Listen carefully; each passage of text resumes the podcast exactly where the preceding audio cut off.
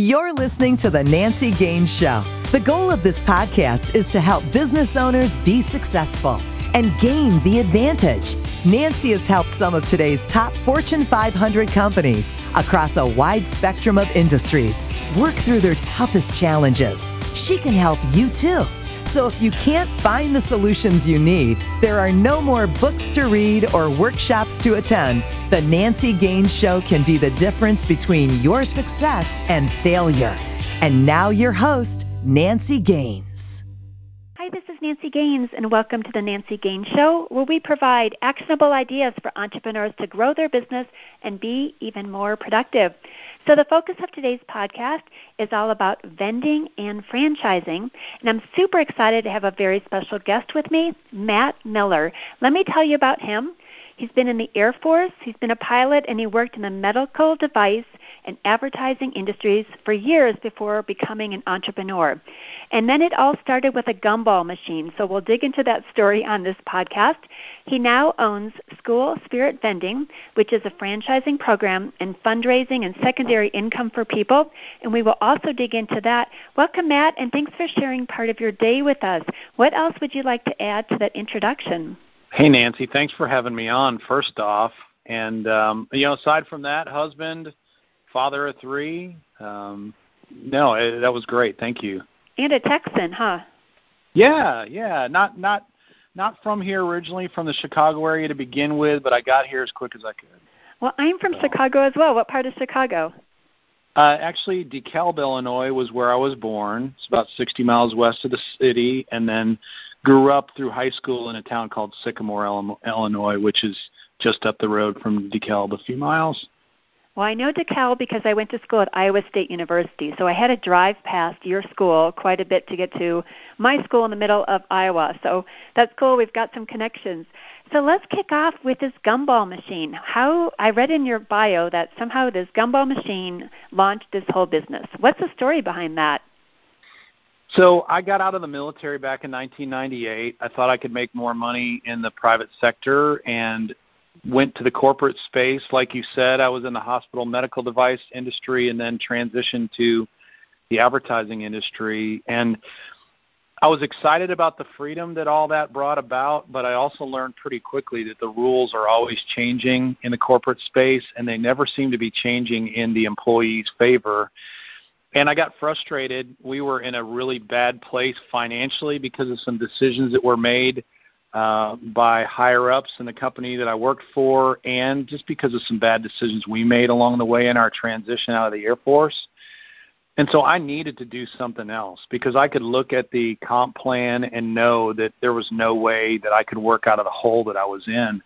So I started doing anything I could on the side just to make a few extra bucks. Uh, we collected aluminum cans. We sold used books online through Amazon and Half.com and a bunch of other sites we did a little bit of everything, but the thing was, I had read Robert Kiyosaki's book Rich Dad Poor Dad, and I bought into his whole idea of passive income.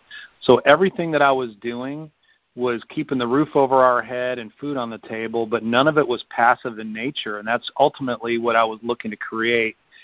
And had a good buddy of mine from church one Sunday mentioned that he had gotten some gumball machines, and he and his young daughters were we're doing business together and sharing life together and making some money. And I remembered that, and I was like, well, the gumball's only a quarter, but it is passive in nature. The machine does all the selling while I'm still pursuing my career. So I bought a few books. I got educated on vending and bought my first used candy and gumball machine probably I guess 13 years ago or so now on eBay from a guy across Houston and I started my vending world, my vending business. After about a year and a half, had about 120 locations around North Houston where we lived at the time, and then 07 and 08 hit, and the market crashed. Uh, less people were frequenting my locations. I was frustrated and trying to figure out a way to get a greater return for my time. And had four young kids come knocking on my door selling me stuff for the local fundraiser at their school over the next couple of weeks and I was like, man, maybe there's a way I can tie what I'm doing in vending with schools and get some kids off the street as well. And that's where the whole school spirit vending thing came out of the initial candy and gumballs and that type of thing that I had started a few years earlier. That is really cool. So, is it gumballs that you're selling to school, or did you change your product? Actually, since I was in the print world, we morphed um, and pivoted to where we started selling spirit stickers, you know, mascots and logos and that type of thing within the schools. And we would customize our machine um, and some of the product in it specifically for that school and raise some school spirit and awareness, become a fundraiser for the schools that doesn't require any volunteers, and today become a uh, a system for franchisees across the country to duplicate what we've learned ho- how to do over the last decade and um, begin to develop some passive income for themselves and their family as well. Well, that's amazing. Congratulations. What a great way and it was smart that you knew you needed to to morph as you said. Let me ask you, I know a lot of times schools are stubborn might be a good word for them, resistant. How did you how did you break in and say you guys have got to try this? Like your very first school, how did you get them to say yes? Well, thankfully, I had a good buddy, and this ties back to the value of networking and relationships.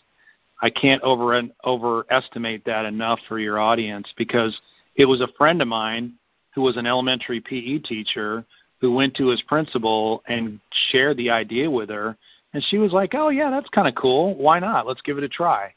You know, if it had been me coming off the street, chances are it would have never happened. But because my buddy Jeremy was already there, he already had a relationship with me and of course had a relationship with the principal in his school she was willing to do something as as much as a favor to him as anything else and that's all that we needed to prove concept and and and to be a jump off point for for the business today that is really true about networking. I think a lot of people think of networking when they need it, and they're not planting the seeds ahead of time for when they may need it. Kind of like Robert Kiyosaki said, right? You have to have things ready to go and not just when you need them. What are your thoughts yep. about? You agree with that, huh? I, I totally agree with it. Now, I'll be honest with you. A couple of years ago, I was in a completely different place. I, I've always had a bunch of friends and all, but I'm also an introvert. So I prefer to to hang out in my cave with my family, doing my thing as much as possible, and not come out a whole heck of a lot so it was really easy for me to be lazy and to not do that. And I came across a guy at a Dave Ramsey EntreLeadership event three years ago this month by the name of Aaron Walker. I don't know if you're familiar with Aaron, but anyway, he was one of Dave's first advertising clients on the radio. The guy's got 35 years of business experience, multimillionaire. And I met him at Dave's event, and I was like, man, I've got to find a way to get around him. So about six months later, I hired him as a coach, and much of the change that we've had occur in the last number of years has been because of the relationship with him and the relationship I've developed with other people within his sphere, and that he's encouraged me to develop myself um, to get out of my cave, to get out of my comfort zone, and just to get out there in general. And man, talk about being blessed um, the relationships that we've had, um, the the people that we've been able to help along the way, but then of course uh, the folks that have been able to help us as well has been huge. And if I was just sitting here in my office, none of that would have happened. That's a great story and pretty good insight. So, at what point did you say we need to franchise this? About two years ago, Aaron called me one day and he said, "Okay, Matt, I've been doing some research. Do you have any idea how many schools there are out there that you guys aren't in right now? Seems to me you need to get busy figuring out a way to to spread your message to them." Well, I started looking into the costs of marketing and that type of thing because most of what we had done at that point was word of mouth and realized real quickly that it was going to be cost prohibitive doing the licensing model and distributor model that we had previously. So I call up my attorney to find out what my options were as as far as that was concerned, and he got back to me a couple weeks later, and he said, "You know, Matt, I've been doing some research and talking to some other attorneys in our firm, and to be honest, in order for you to effectively expand into the parts of the country where you're not, you really need to be a franchise." Um, well, that hit me like a ton of bricks. We had no money put away for anything like that whatsoever. And now all of a sudden he's essentially telling me if you want to keep doing business, you're going to have to you know invest tens of thousands of dollars that you don't have in order to take that next step. But we took it one step at a time and got some some help funding wise in the short term and that type of thing. And about 20 months ago or so, we started franchising. Since that point, our company, um, our team has over doubled, and we're on track right now because of the the interest that we've had in our business to where we're actually going to grow another 50% more than that in just the next couple of months alone. We've just really struck a chord with people who are looking to have a secondary income stream on a limited time commitment and um, who want to build a business that their family can be involved in. And so, what, for whatever reason, our message has resonated, and we've had people reach out to us literally from all over the planet wanting to be a part of what we're doing. We're currently franchising in the States. We expect to be doing so in Canada here within Q1 of next year. And um, I, I never could have envisioned this in my wildest dreams, but you know we've truly been blessed in that regard. That's really cool. So, uh, has and have any of the magazines reached out to you? I know a lot of times. I think it's Entrepreneur, maybe it's Inc. One of those companies always does the ten, the 100 fastest growing franchise. Right.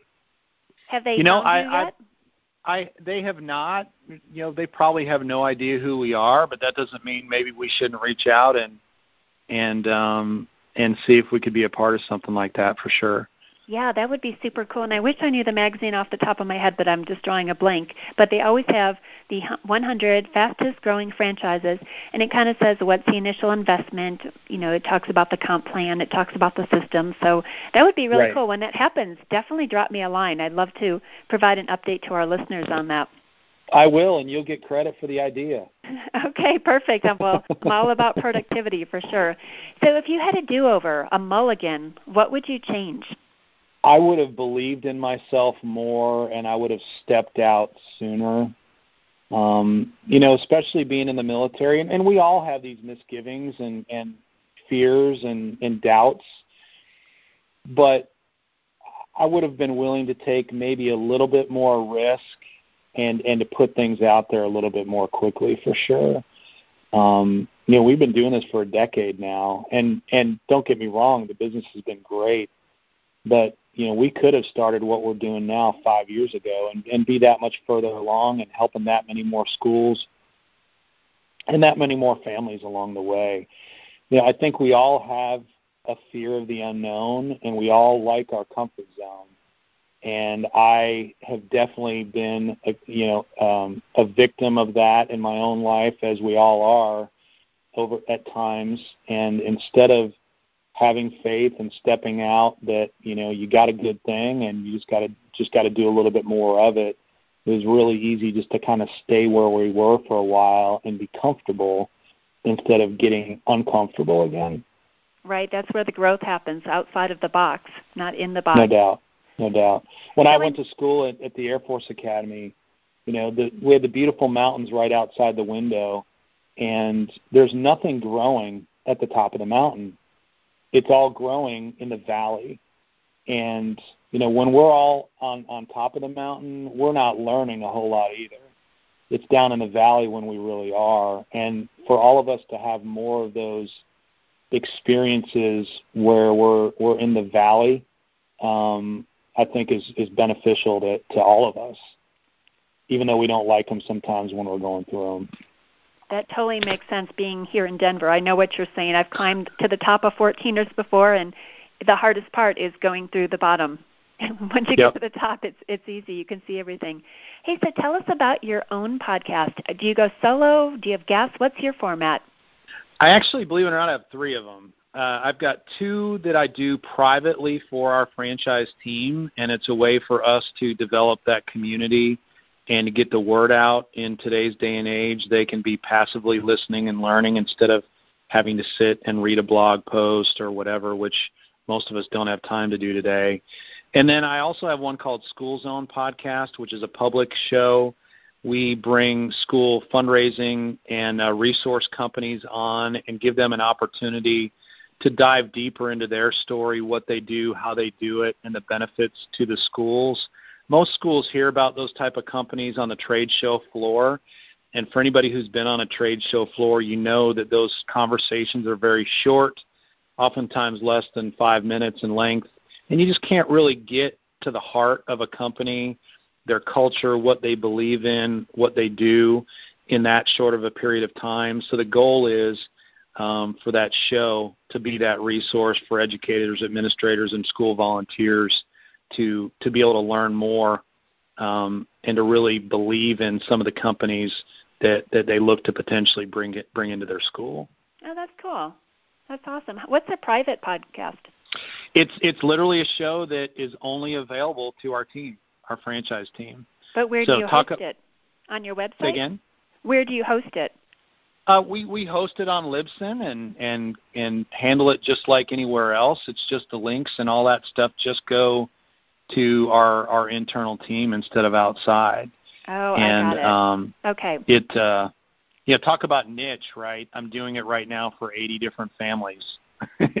is the audience, but we interview you know our franchisees, share best practices. I bring outside experts in to talk about topics that are that are valid and, and are important to our team.